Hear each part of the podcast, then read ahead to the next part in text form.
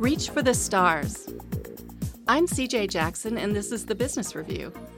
When Ellen Stofan was four years old, she saw her first rocket launch and decided that when she grew up, she would explore the universe.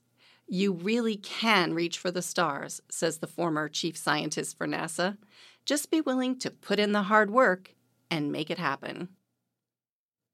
The fact that there were so few women in what I wanted to do, you know, once I realized, okay, I do want to be a scientist, I do want to grow up and understand how planets work and search for life on Mars and all those kind of things.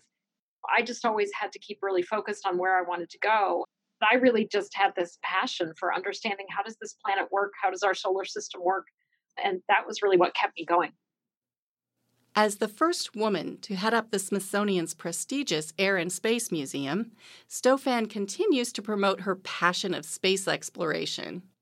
Having the courage to dream big is the key to expansion on any frontier, she says. You know, the universe is an amazing, wonderful place. Our planet is an amazing, wonderful place. We live in this amazing era of discovery. Who are the innovators of today and who are the innovators of tomorrow?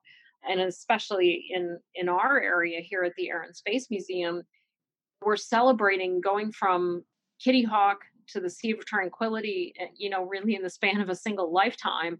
But now my job is to get kids, not just kids, kids of all ages, to look upward and outward and say, you know, what's what's next. The Business Review is a production of KWBU, Livingston and McKay, and the Hankamer School of Business at Baylor University.